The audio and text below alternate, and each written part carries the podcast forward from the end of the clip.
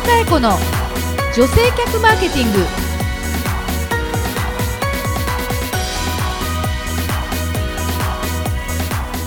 こんにちは。日野佳恵子の女性客マーケティング。ナビゲーターのやすです。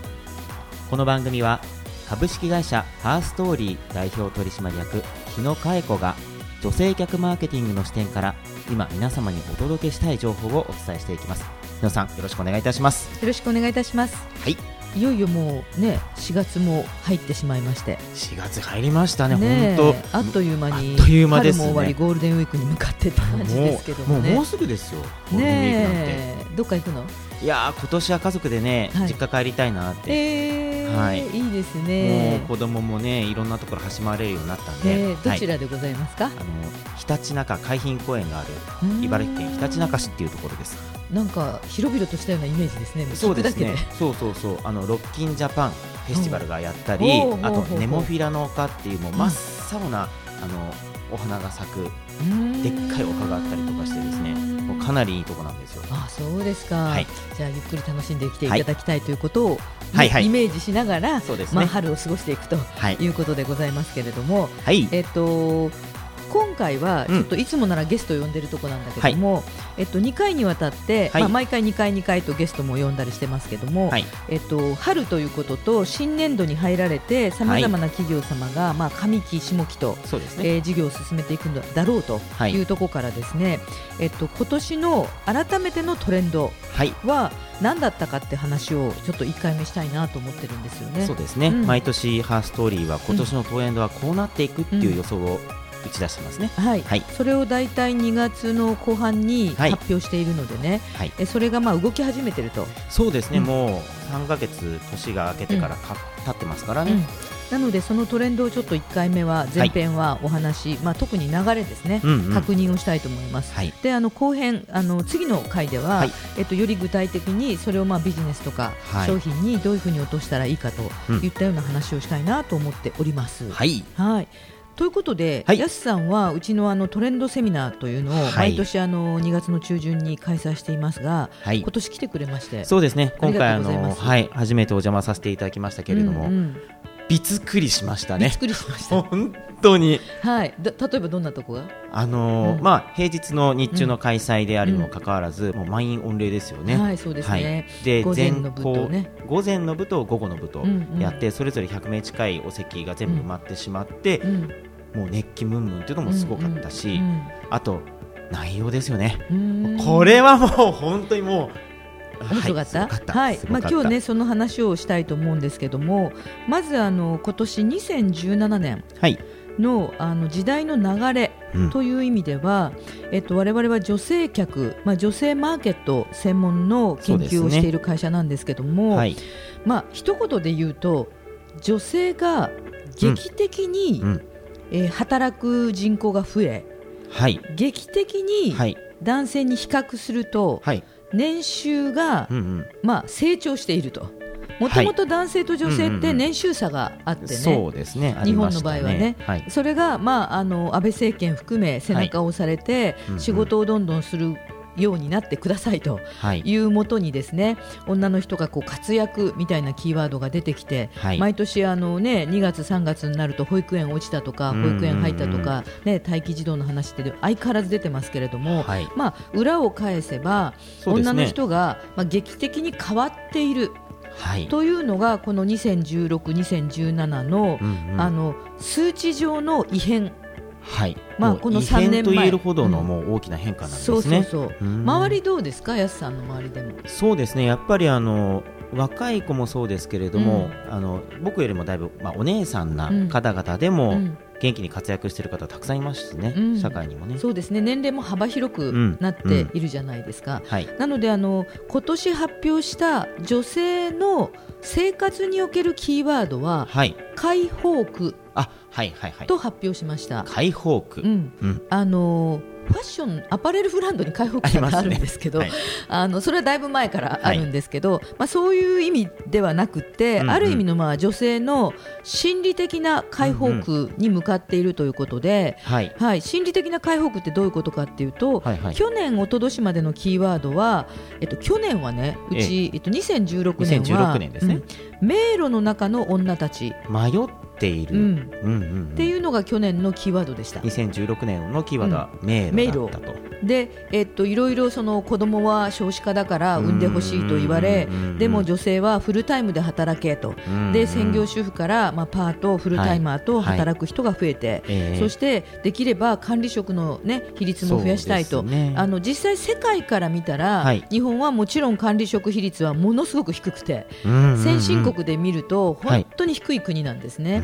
であとあの政治への参加もはい。大変低い国で、うんうん。えっとそういう意味では本当に遅れていると言えばはい。そうかもしれないけども、ええ。やっぱりこれってあの国の文化だったり背景が長くあったもんだから、ね、まあ、いきなりいろいろ環境を整えられている中で、ええ。っと心の準備を女子もしてなかったというような育ちをしてたり、なるほど、うん、あの親の環境や夫のパートナーの考え方とかをいろいろぶつかり合いながら、はい。やっとそういう環境の中で行かなきゃ前に行かなきゃというのとでも行けないっていう感じで去年は、まうんうん。あ、包囲網があってはい。迷路の中でどっち行ったら自分は幸せなのかなとい。うのが去年だったと。えーで今年はそういう意味では女性たちの背中を押す状況下がどんどんどんどんどんどんどんどん揃ってきてるから、はい。えっと、解放区に今度は放り出されたと。放り出されたわけですね、うん。ポイッと。ポイと、おおと。うん、ではい解放区の右か左か正面かはまあこれからとして。そうですね。迷路だったから前しか見えない、うんうん。横しか見えなかったけれども、うんうんうん開放区ですから外に出ちゃったわけですね、自由になったでね、えっとこの解放区のキーワードのもう一つはあの前回、前々回と、まあ、はい。ゲストをお呼びしている中で、ええ。例えばあのドレスさん。はい。あのドレスの池田さんっていう方を編集長をお招きした時の彼女の本の話がちょっとあったの覚えてますか？えっと、いわゆる彼女の本があの生き方をあの自由な生き方をいろいろ女性たちがしだしたっていう感じでね提案したいというところでしたおね話をされてたと思うんですけれども、あの今の女性たちの解放区ってはい。権利の自由さだけじゃなく、ええ。えっと、仕事をするしないの自由さだけじゃなく、え。または出産するしないの自由さだけじゃなく、はい。はい。大きく今年発表したのが年齢におけるはい。縛り、年齢における縛り、例えば、ええ。適齢期って死後なんだよねもう。あー適齢期は死後、聞いたことある？適齢あ期もちろんよく言いますよね、はい。結婚適齢期とか、うん。まあ、出産適齢期とか、うん。いろんな言葉で使われてましたよね。そうね。例えば結婚の適齢期っはい、て、うん。古くは15年ぐらい前だと、はい。だいたい24、5歳ぐらいを適齢期と呼んでいたんですよ。え。えええええ。で現在、初婚年齢。あはいはい。30歳超えてます。そうなんですか、うん。まあ男女ともにね。ほそうするとえっと、初めて結婚するのもええ。初婚年齢でははい。30を超えていて、はい。さらに今年、ええっと、1月ぐらいの発表であのいろいろマスコミに出てたんですけども、え結婚をした人、え結婚をした人、うん。結はいはい。婚をした人のええ。片方はい。が再婚の人。なるほど、うん。両者のうちのどちらか片方が再婚の人。再婚した。うん。再婚の人、うんうんうん。ね、結婚したんだけど片方が再婚の人うんうん。が4組に1組、おおこれそう25%ですね。近くがはい。再婚。再婚。というカップルっていうことなんですよ。初。婚再婚のカップルだったり、う再婚再婚のカップルだったり、うん、っていう形で、それぐらい、うんうん。まあ、常識と勝手にみんなが思っていたええ。人生のライフイベントはい。とかライフコースはい。と言われるものが固定概念がなくなってる。確かに。そうですね。適齢期って、今こうやってお話聞くと結婚っていうテーマに絞っても、そうですよね。幼稚園に行くとね、えまあ、あのやすさんとかもお子さんちっちゃい子いると思うんだけど、保育園とか幼稚園に行ってもお母さんが二十歳の人とお母さんが44、5歳の人あはいがはい。同じように、いますね、うん。そうですよね、うん。うんってことが起こってるるはずなんですよ。ですね。不警戒って言ってよ呼ばれると、ね親がパパもママも、はい。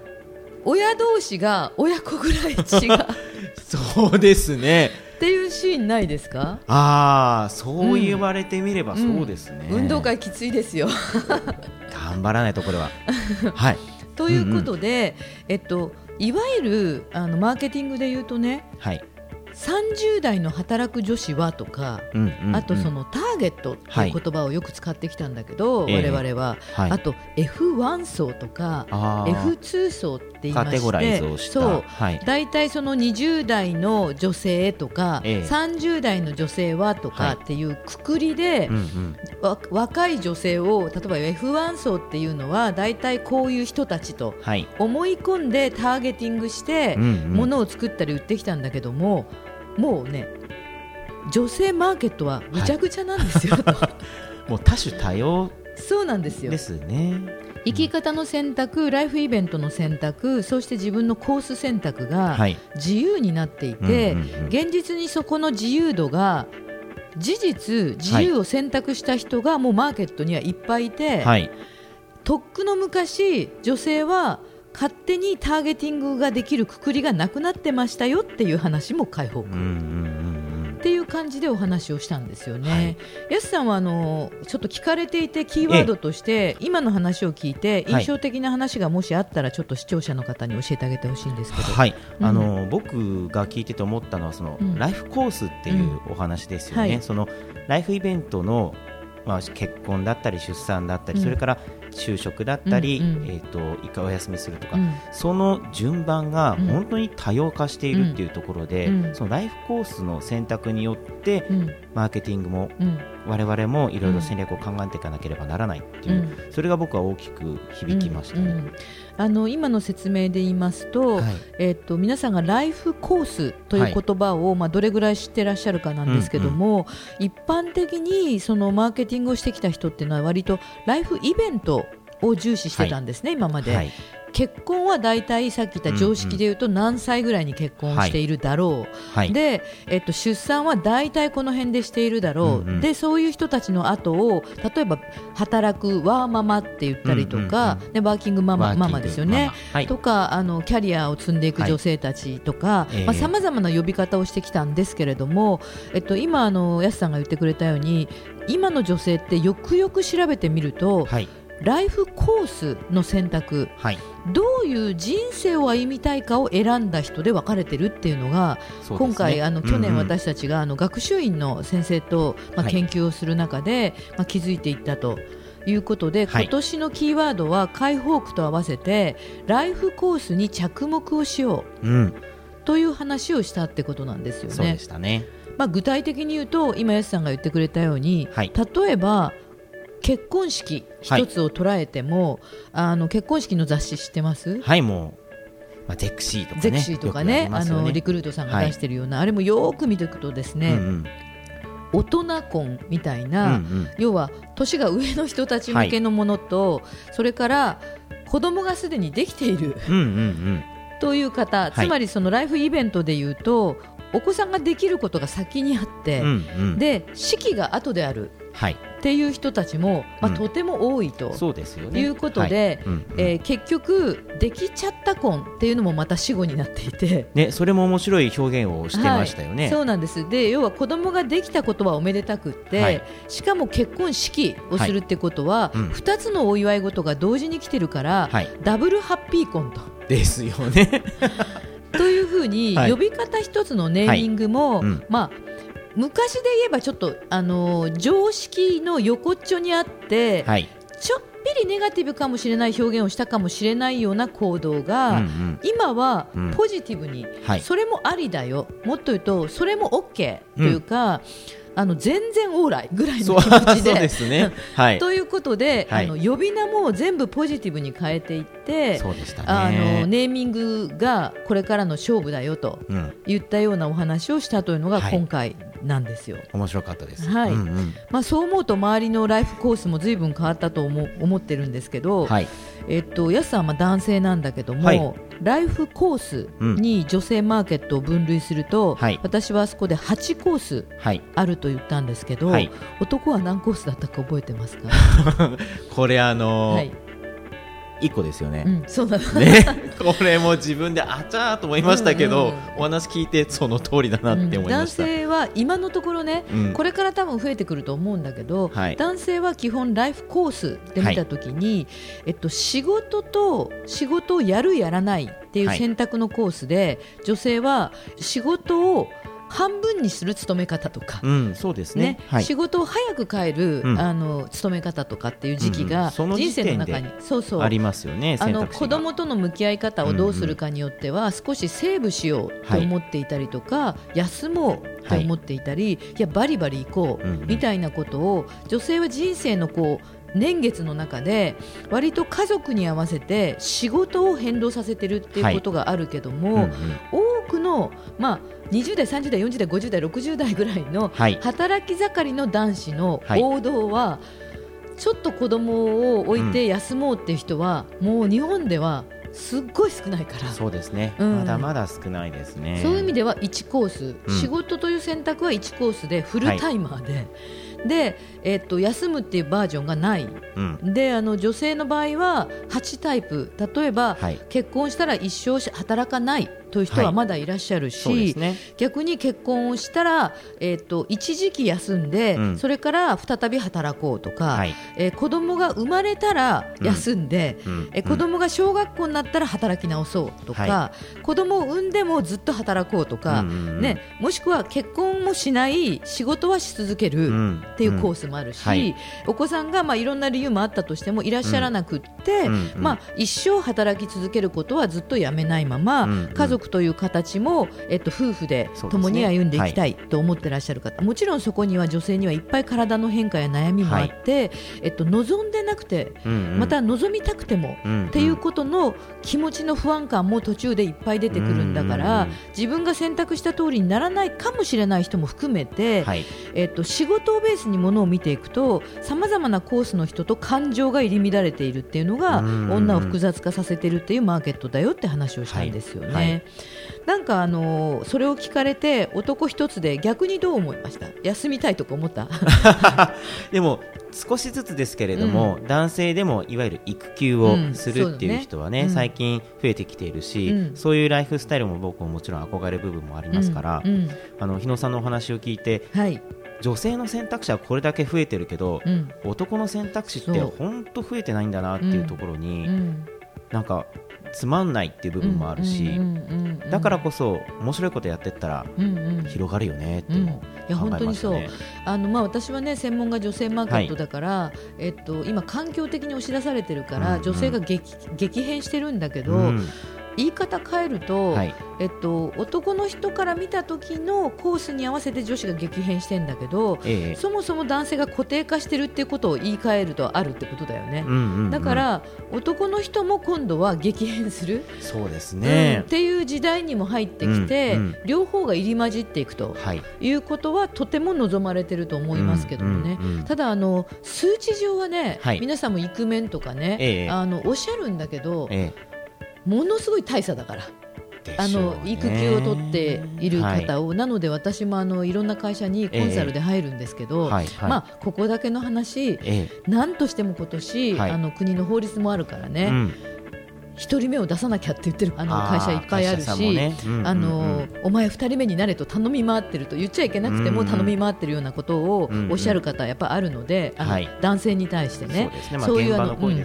実績事例を作らないと、まあ、うん次が出てこないとか、いうこともあるのでね、うん。そういう意味では金曜日に早く帰って、そうですね。プレミアムフフライデーみたいなあの動きもあるから、うん。これからはあの、まあ、女性、男性問わず、えっと、生活を重視しながらバランスを取りながらっていう意味では女性の動きを応援していきながら男の人生も探すっていう、うん。今度来年は男がええ迷路の中の男たちかもな。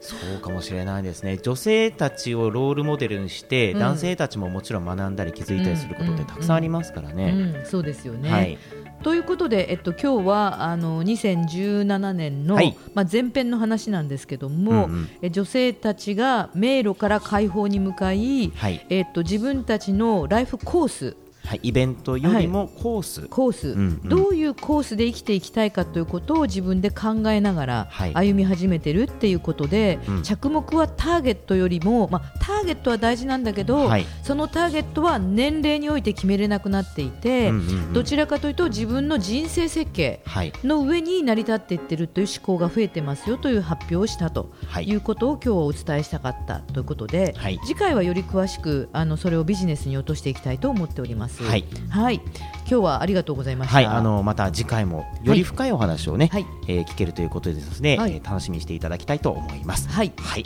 では日野さん、今日どうもありがとあうございました。りがとうございました。で、ここではい、お知らせなんですよね、はい日野さん。なんか力入ってますね。はい、これね、僕もずーっと楽しみにしていた企画なんですけれども、うんついに実現する運びとなりました。はい、公開収録、はい、やりました。はい、しかもやすさん初めてだしね。初めてですよ、うん。二番組のコラボですよね。そうですね。カエネの仕事と恋愛の法則と、えー女性客マーケティングと、はい。えー合同で。合同で。全然テーマ違う気がするような気もするんだけど、まあいいんじゃない、みたいな。もうはいオンとオフみたいな、ね番組ですからね。そね。その日野さんの違いも楽しんでいただけると、はい、あともう一つの番組のナグーと、はい。ね、やすさんとナグーを招いて、えはい。今回公開収録を決定いたしました、ちょっとじゃあ詳細をやすさんおはい願いします、はいえー公開収録の詳細でございます。日程は5月30日の火曜日、はい。夕方、えー18時30分から21時30分となっておりまして、えー場所は麻布十番のはい、町長町長。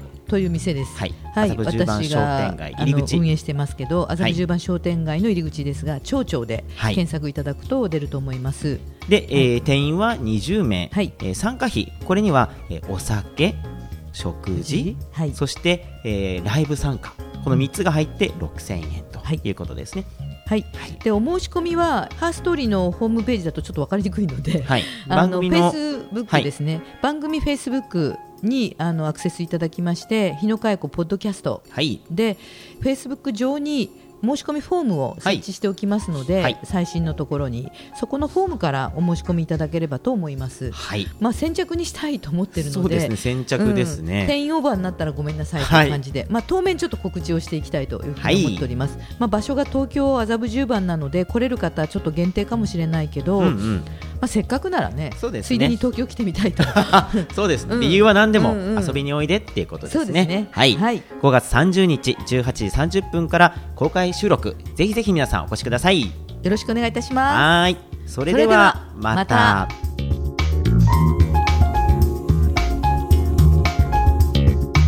日野佳恵子の女性客マーケティング。この番組はハーストーリーの提供でお送りしました。